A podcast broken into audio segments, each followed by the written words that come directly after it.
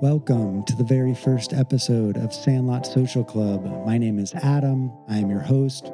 The Sandlot season is here, and I don't know about you, but I can't wait to get back on the field. Sandlot baseball, for those listening that don't already know, is a style of baseball that's community based, inclusive, and focuses on having fun and creating access to the greatest and most beautiful game to ever exist. This podcast will spotlight the people of Sandlot in conversation about the game they play and love of course, we'll also take you inside Sandlot. We'll take you to games. We'll take you to practices. I play with the Capital City Cobras. It's my second year returning to the sport. I'm a die-hard New York Mets fan. I'm an outfielder. I love tracking down fly balls. I love the sounds of baseball. And I want every episode of this show to feel like baseball. So don't be surprised by the sudden crack of a bat or the shout of a third base coach telling you to head home. Anyhow, let's get right into it. Our first episode is really great. I chatted with Seth Kessler, Skip, longtime manager of the Cobras, about the podcast, being a manager, and his life in Sandlot. For this conversation, our backdrop is Patterson Park on a Sunday morning, where a group of ball players that call themselves the Breakfast Club run practice nearby. So, when I was finishing my degree, I listened to Major League Baseball from east to west coast, and that's how I wrote every night. So and with the Cardinal game in the middle, and ending up with Vin Scully all the time. Oh, so, nice. So that's like how I was starting the East Coast, and then the Cards game would start, and then I listened to Mike Shannon, and then uh, then I'd listen to Jack Buck, or no, sorry, Jack Buck was the old Cardinal thing, but I'd listen to Vin Scully out there at the Dodgers game, and that's how like it was like my writing process. Yeah. So like the sounds of baseball has just always been like so beautiful to me. So, and what I what I really realized is the relationship you start having with baseball. Yeah. Whether it's good or bad or ugly. yeah, yeah. And I think what Sandlot has done is allowed some people to reconnect with it and, you know, having a different experience than what their final experience was with it. You know what mm-hmm. I mean? Mm-hmm. Those stories and those relationships, I think we're going to hear from a lot of people, and I think there's going to be really like genuine and, you know, cool.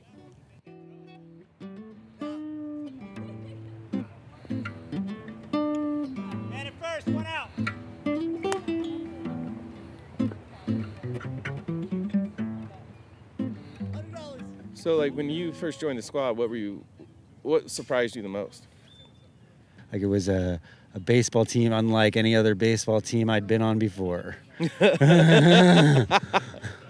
Changed the paradigm a little bit, huh? Yeah, yeah, yeah. you mentioned people kind of returning to their desire to play baseball. I guess I didn't really realize what was going on, but I think throughout 2020, 2021, and you know, as I'm sitting at home alone, this urge started to return to me. Hmm. And I think part of it was the solitude, probably in a sense, you know, like yeah. I need to get out of here. I want to be outside. I, and I knew about Sandlot. I hadn't quite become aware that there had been so many new teams that had mm-hmm. kind of like formed over the years. I knew about the Jardineros, y'all, and Playboys, and some of the earlier teams, mm-hmm. but I kind of it, it, seemed to happen like over the course of 2020. I was like, oh, there's a team in South Austin, and then there's the Senators, and then there's this other, you know, these other right. teams playing, and and I was like, oh shit, like there there are a lot more teams now than there were 10 years ago. Mm-hmm. Yeah, so that's that's funny. Like so, like I said, like everybody's like.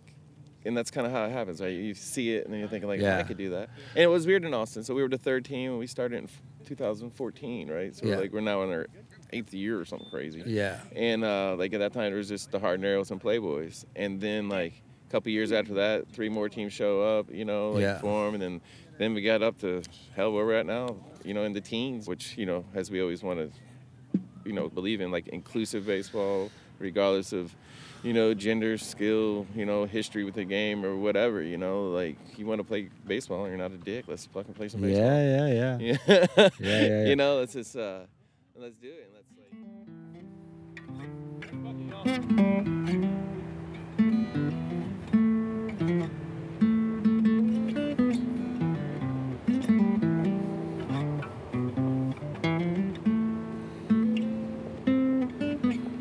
I feel like everybody has a different game day routine, game day mm. personality. What What are you doing on game day? Well, so first thing in the morning, I, I usually uh, we you know we use Slack for our communication.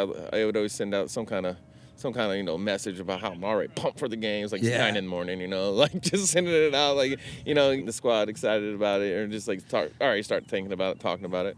Try to remind them to hydrate a little bit, you know, because we we are the team that plays in black, yeah, 120 yeah. degrees, and you know like and you know start stretching appropriately, and then. uh and then a big secret is I immediately I hit up our catchers and make sure they're going to be into the game uh-huh. because finding a catcher on the fly is a little difficult. Yeah, I caught on the fly once. Yeah.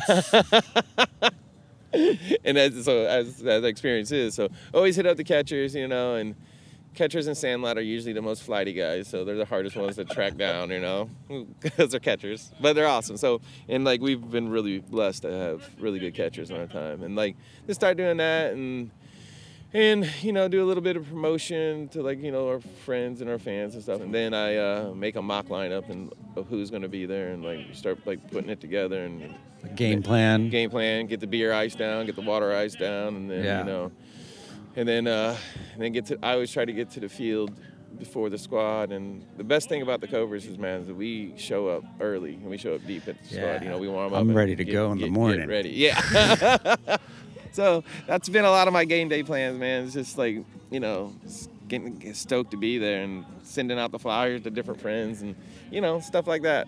And yeah. mainly, and then get to the field early and just get in the dugout and start stretching and throwing, and then see who's showing up and, and what kind of condition they're in on that Friday afternoon. Yeah. but it's good. Uh, what about you? You got a game day ritual yet? So like get some calories in there. I try to do the hydrate thing, like start drinking the night before because it just feels better. Yeah. And then stretching. I'm a huge stretcher. I think it's aggressive stretching. I'm an aggressive stretcher. aggressive stretcher.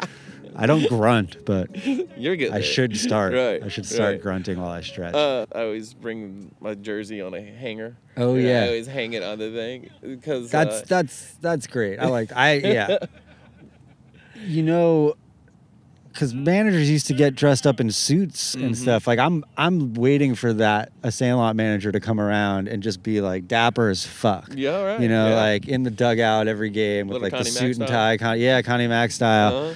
I think that would be a cool Sandlot personality. I'll tell you what, give these knees a couple more years, and I may put the suit on instead of the jersey.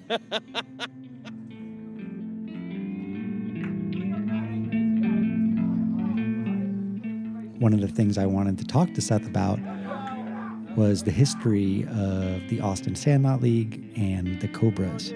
So I asked him about that time when these teams were just becoming teams. I'll never forget the day like Will left work, left the grackle to come to pr- practice, and we were just sitting in practice. And he gets there. Will's always late, you know. So we, Will shows up. We're all just kind of hanging out, and Will goes, "Hey man, um, this team offered us a game." And uh, we're all just kind of standing there and we're kind of like looking at each other like oh and then someone in the back still i don't i don't know who it is to this day that goes are we a fucking team and i think and it was a real like watershed moment in cobra history and there's a real poignant question and we kind of looked around and we're like, yeah, we'll take that game. Yeah. And then that's just how we started playing baseball, yeah. you know, in in game forms. And so we we played the Jardineros, scrimmage the Jardineros, and the Jardineros these East Austin Jardineros were like real integral in our early development and like just showing like you know the kind of the brand of baseball they were playing and like we really vibed with that. Yeah, yeah, yeah. I really like dug it. You They're know, kind of like, like, an inspiration, I guess, of sorts. Yeah, yeah. Like a, yeah. yeah. and willing to play us too. Willing to play a bunch of terrible, a bunch of guys who were really bad at baseball yeah. at the time. You know, like we're you know getting you know scoring two runs while allowing 26. You know? uh-huh, uh-huh, uh-huh. Yeah. And so. Uh, but they really helped us out uh, quite a bit. You know, like uh, we're always grateful for them and the you know the Playboys to play us originally and stuff like that. But one of the one of the good guys on the Jardineros, Steve Hunt, always says if there's a zombie apocalypse, it's Cobras and Jardineros together. Oh, we got to have a whole conversation about what baseball is like in the zombie apocalypse.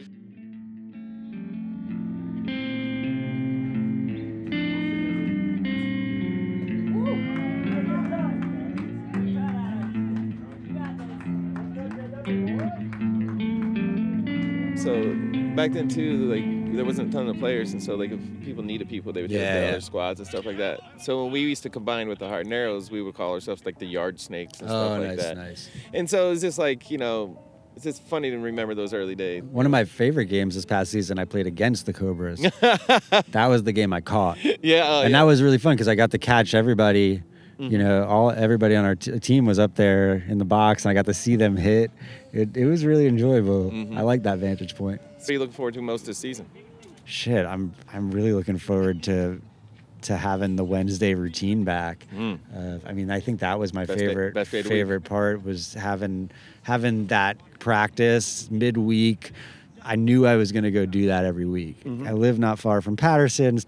You know, you know, on Wednesdays it's just like okay, get start drinking water, come down. it's hot, you know, it's hot in the summer here, and yeah, that cadence. I don't know. There was something about rediscovering it this past summer.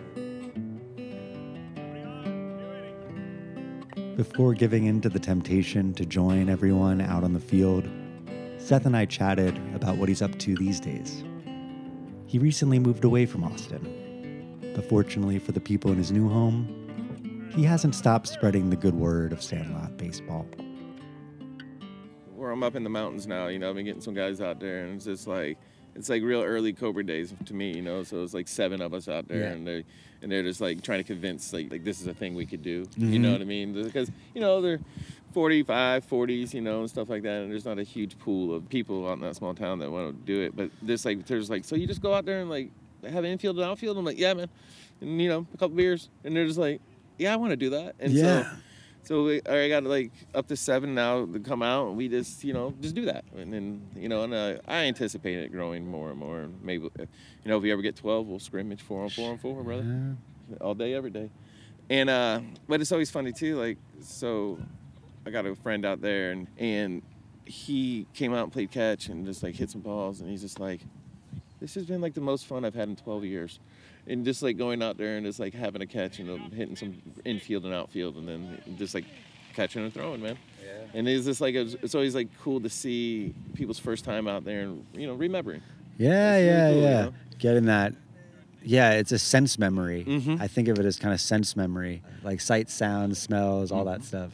I get, and I yeah, totally can see that, and that's and those are the things that like make up the game, right? You yeah. Know, in addition to the game, everything that's around it, as you say, the sounds of the game are just so wonderful and like, oh, and just like this, like, that indistinct chatter in the other dugout, and like the, the, the amount of crazy conversations I've heard in a baseball dugout, just like what in the world? Yeah. But also whatever.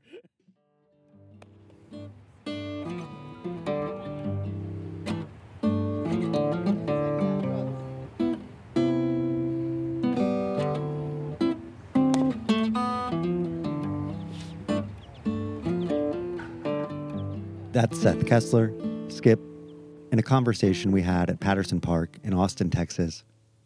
I caught up with him recently. I'd been thinking about the game a lot while putting together this episode.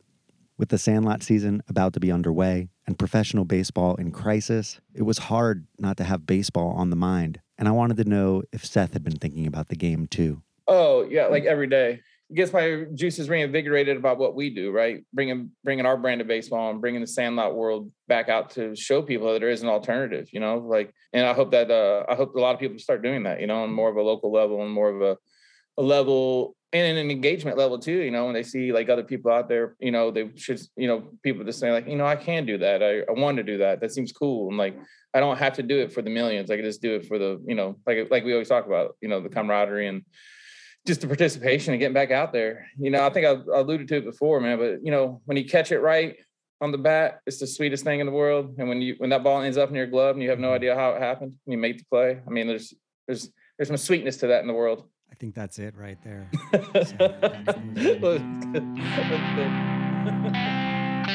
baseball for the sake of baseball. Thanks for listening. Thank you, Seth Kessler, for being our first guest. My name's Adam. New episodes of Sandlot Social Club will come out every two weeks as long as there's still a Sandlot season. So please subscribe if you want more stories from the world of Sandlot baseball. We're also on Instagram. You can follow at Sandlot Social Podcast to check us out there. And I want to hear from you. Send an email or voice memo to sandlotsocialclub at gmail.com. What's baseball doing on your mind? See you on the diamond.